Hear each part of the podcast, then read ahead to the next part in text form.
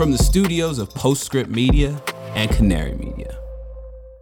I lived in Washington, D.C. for many years, and I became accustomed to the random ad campaigns focused on some niche legislative topic that would pop up around the city, often on bus stops or inside the metro or in a newspaper. But when ad campaigns suddenly appear in major newspapers that fall directly in your line of industry expertise, it's always a little arresting. And that's what happened to the London based hydrogen analyst Adi Bhashyam when he saw multiple full page spreads in American newspapers recently. Okay, so in July, this industry coalition took out a full page ad in the New York Times. Can you describe this ad for me? Yeah, this was an ad by the Fuel Cell and Hydrogen Energy Association, which is an association sort of promoting the use of hydrogen in the US. Some of the members are ExxonMobil and Constellation Energy. And this ad basically says America cannot reach our goals without clean hydrogen. Um, and additionality could undercut it all. And it has a big si- sign on there saying factory closure. So, two days later, another set of green groups took out a full page ad. This was in the Washington Post, and describe this one for me. A number of green groups, including the Environmental uh, Defense Fund and NRDC uh, and Evergreen Action, were posting an ad in the Washington Post saying, don't spend billions on pollution, keep climate pollution out of the clean hydrogen tax credit. So basically arguing for more strict requirements on pr- the production of clean hydrogen. Interestingly, these are ads that use the words like additionality, uh, hourly matching, deliverability. Did you ever expect that there would be ads with these terms in them?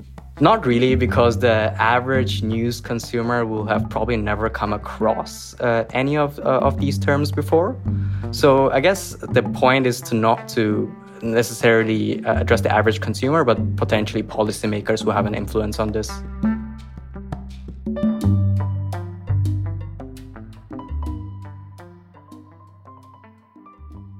What is happening right now?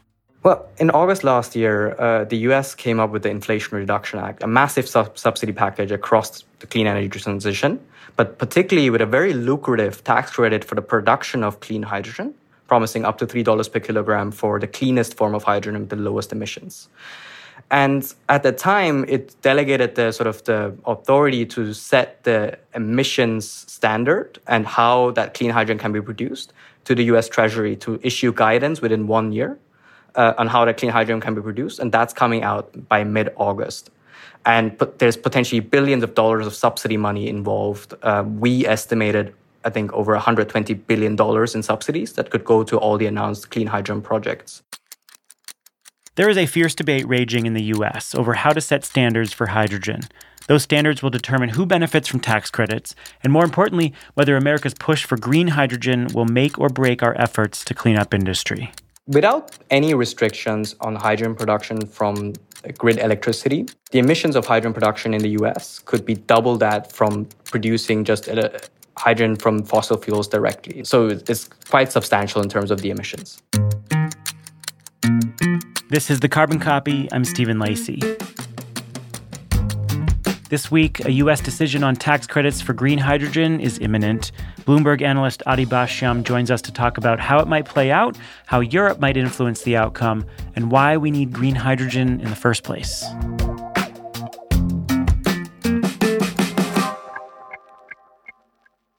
I want to take a brief moment to talk about the new season of the Big Switch podcast. We've been working on this for the last six months. We're so excited to bring it to you.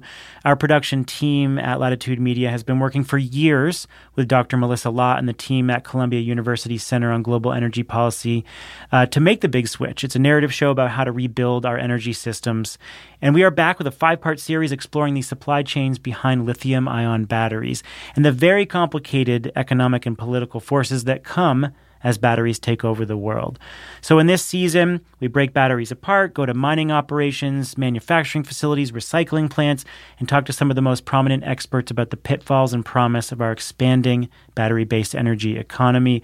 And you'll hear the trailer a bit later in the show. So, if this sounds like something you want to listen to, find the big switch anywhere you get your podcasts.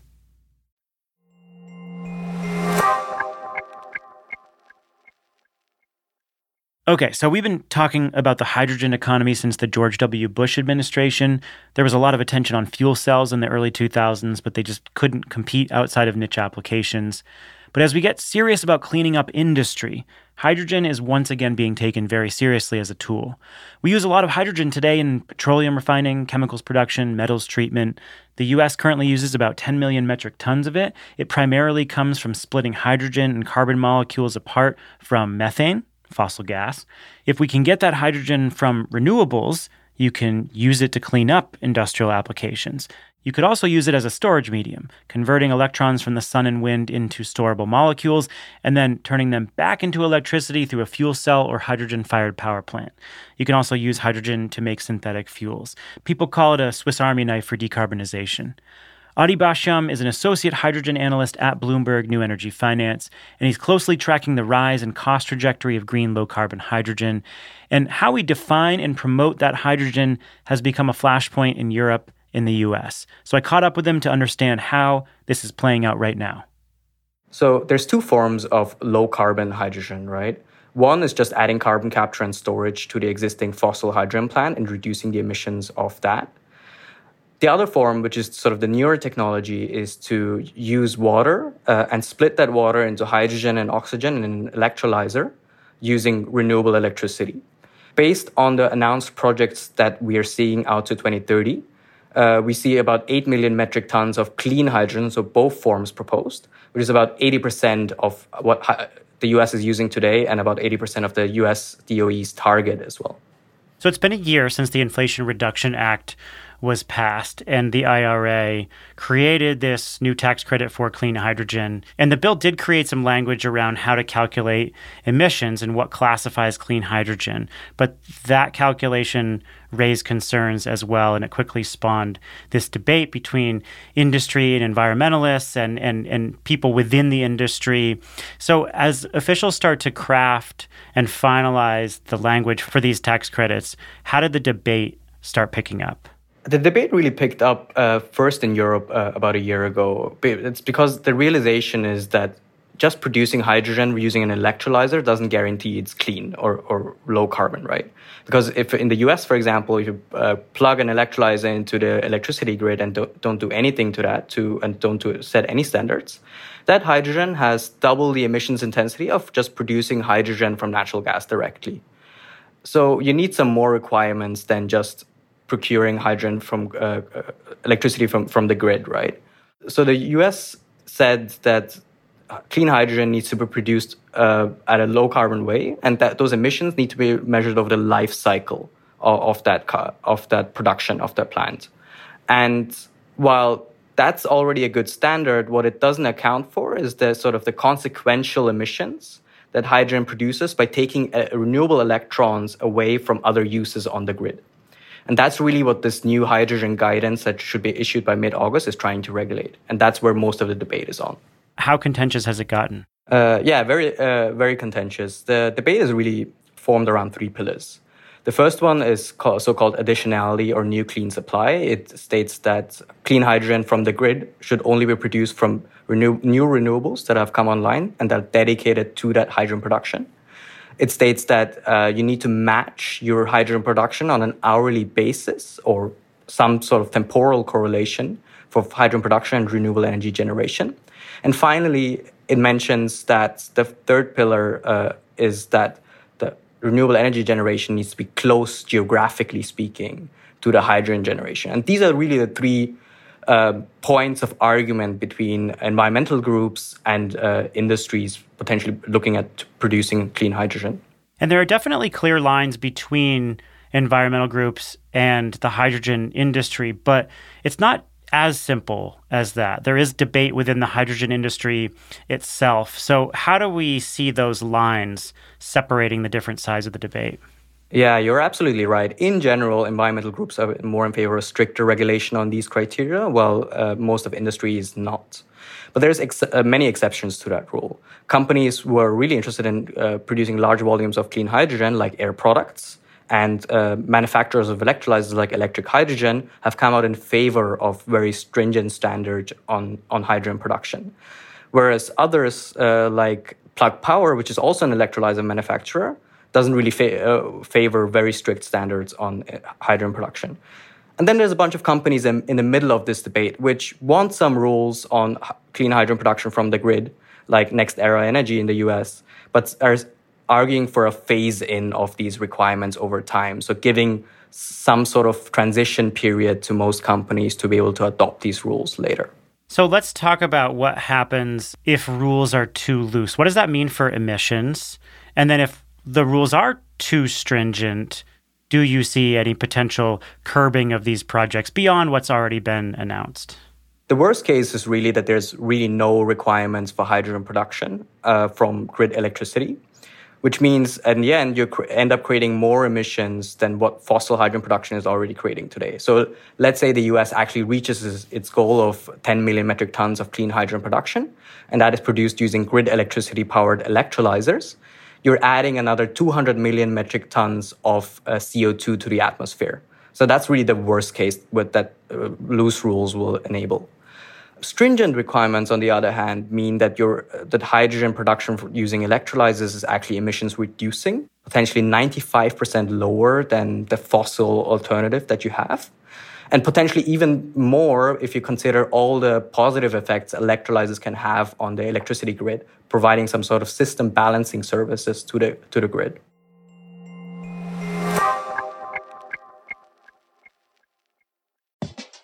I'm Dr. Melissa Lott, and I'm the host of The Big Switch, a show about how to rebuild our energy systems.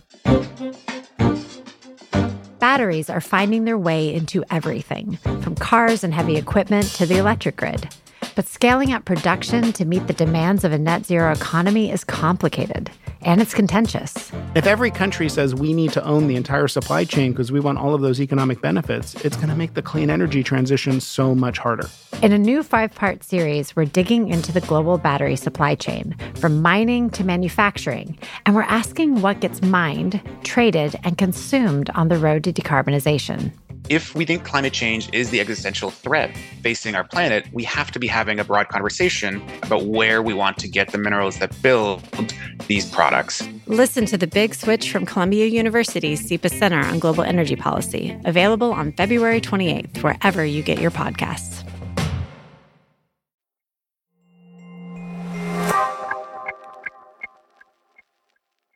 So, how do you think this is going to play out in the US as we get closer to the final uh, language around the tax credit for hydrogen? I mean, what, what are indications are you getting about where the Biden administration will land on this?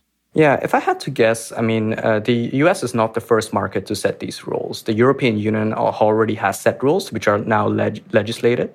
And if I guess that the, I would say that the US will closely align with those rules for a number of reasons. And those rules are basically have strict requirements for all these criteria, but allow for some phase in period uh, over time until most of these criteria come into effect.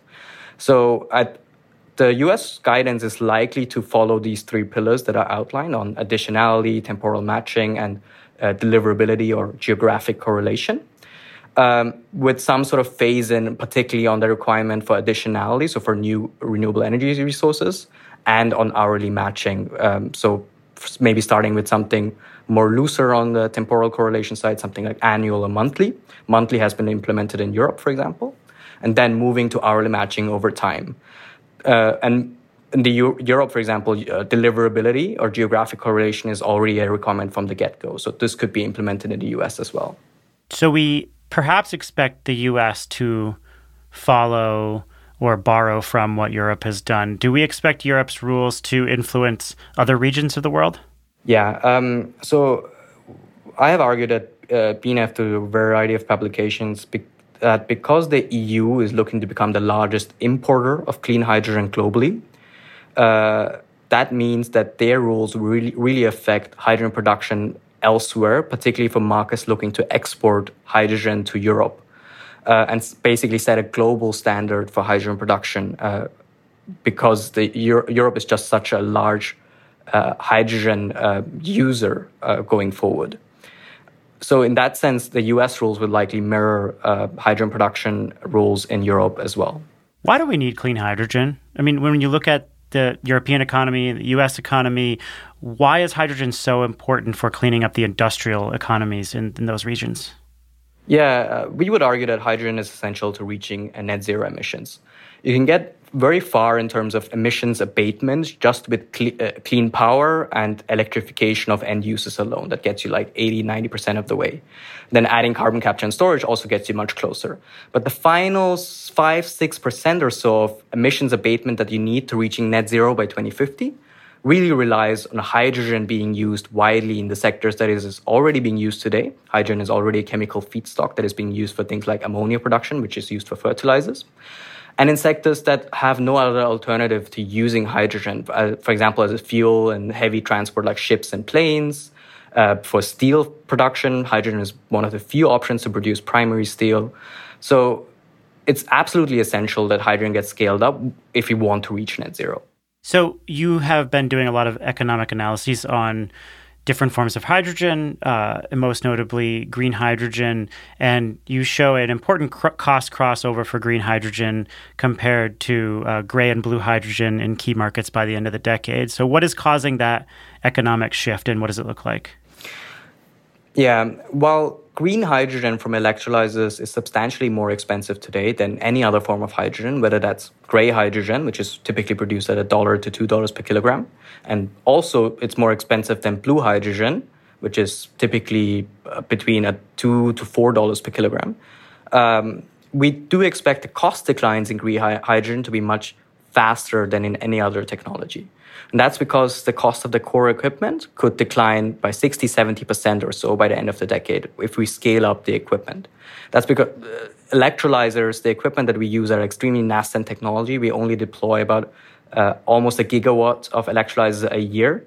If we scaled it up to potentially hundreds of gigawatts by the end of the decade and going further, we expect the cost of that equipment to, de- to decline by 50, 60, or 70% or so, which really drives cost reductions of green or renewable hydrogen below the cost of production of blue hydrogen. So, so it becomes the cheapest form of low carbon hydrogen going forward. And so you have these uh, cost reductions when it comes to electrolyzers, but there's this big question about renewable energy supply. So why is that a problem for the green hydrogen industry? Yeah, electrolyzers are extremely power hungry, right? Each kilogram of hydrogen production today requires about 50 kilowatt hours of electricity to be supplied to that electrolyzer to produce that electricity. Electrolyzers are also not that efficient, only converting about 70% or so of the electricity that you supply into energy in the form of hydrogen. And if you're expecting to rely on green hydrogen going forward and really deploy a lot of electrolyzers to power that hydrogen production, then a lot of electricity demand will flow towards hydrogen production. If you look at our scenarios, uh, by the end of the decade, electrolyzers alone take up a couple percentage of all electricity demand globally. By 2050, under a net zero scenario, electrolyzers producing hydrogen take up a third of all electricity demand almost, just to power uh, power themselves to produce hydrogen. So all of global, a third of all global electricity demand. And that's a problem because all of that additional demand needs to be supplied by additional renewable electricity capacity as well. And even in the near term, that can become a problem. Last year, we compared how much of the share of the forecast of renewables, so solar and wind, that we expected to be deployed by 2030 is taken up by electrolyzers. If about a 20 million metric tons or so of clean hydrogen are produced uh, globally by the end of the decade. And we got to about 16% of all the renewables we expect to deploy this decade will just go to the production of hydrogen. So this 16% that needs to be either taken away from other uses where the clean electrons could go to, or built on top of the existing renewable energy forecast that we have. What derails green hydrogen? Is it supply chain issues? Is it the cost of electrolyzers? Is it re- the availability of renewable energy, additional renewable energy projects? What, if not all three of those things, could derail green hydrogen? Yeah, it could be a combination of all those things. I mean, as I said, um, we haven't really installed many electrolyzers globally. We're selling about a gigawatt of them every year. Most of those are uh, deployed in China. The largest electrolyzer operating outside of China is just 20 megawatts in size. And we're looking at scenarios where by the end of the decade, we need to go from a few hundred megawatts deployed today, or maybe up to a gigawatt deployed today, to something like 200, 250 gigawatts of electrolyzers that could be potentially built if we just look at uh, the potential proposed projects and what we think is feasible out of those projects. So we don't really have much expertise in, in building these gigawatt scale plants yet. So a lot could go wrong. In terms of if you look at the supply chain, uh, we think there's enough proposed electrolyzer manufacturing uh, capacity uh, and proposals to do build more electrolyzers that you could supply all those few hundred gigawatts of electrolyzers by the end of the decade if all these plants were to come online. In terms of the cost of production, with the US Inflation Reduction Act and subsidies in Europe and East Asia, uh, those will probably level out the cost of production even at more expensive electrolyzer costs today. And then we expect with these subsidies driving deployment in the near term, long term, the cost of the electrolyzers come out, come down substantially as well. So the real bottleneck could be the development of renewables. There has been massive permitting issues not only in the US but also in Europe that have been holding back, back the development of renewables. Those are being addressed in, in Europe, for example, by designating pre-permitted areas for renewable energy deployment. It's something that has been called for in the US as well to speed up permitting of, of renewables. And especially as you require additionality with, with hydrogen production, that could become a bottleneck, delaying the transition to a large scale hydrogen uh, economy. But uh, it's not something that will stifle the build out of electrolyzers long term either. Well, Adi, thank you so much for helping us sort this out. Of course. Uh, happy to be here. Again, Adi Bhashyam is an associate hydrogen analyst at Bloomberg New Energy Finance. We will link to his recent report on the economics of green hydrogen. And the Carbon Copy is a co production of Postscript Media and Canary Media. The folks at Canary Media have been covering this extensively, so we'll provide some links to Jeff St. John's reporting on the debate over the tax credits. And this episode was produced and written by me with help from Dalvin Aboagye. Sean Marquand's our engineer. Original music came from Sean Marquand from Echo Finch, from Epidemic Sounds and Blue Dot Sessions. Postscript Media is supported by our investor, Prelude Ventures. Prelude's a venture capital firm that partners with startups, entrepreneurs that address climate change across energy, food, ag, transportation, logistics, advanced materials manufacturing, and advanced computing. And uh, you can support this show by just hooking us up with a review on Apple. Give us a rating anywhere you get the show and send out your thoughts on social media. Just let the world know that you're listening to this show because a lot of people need to know about these trends that are unfolding in the low carbon economy. I'm Stephen Lacey. This is the Carbon Copy. Thanks for being here. We'll catch you next time.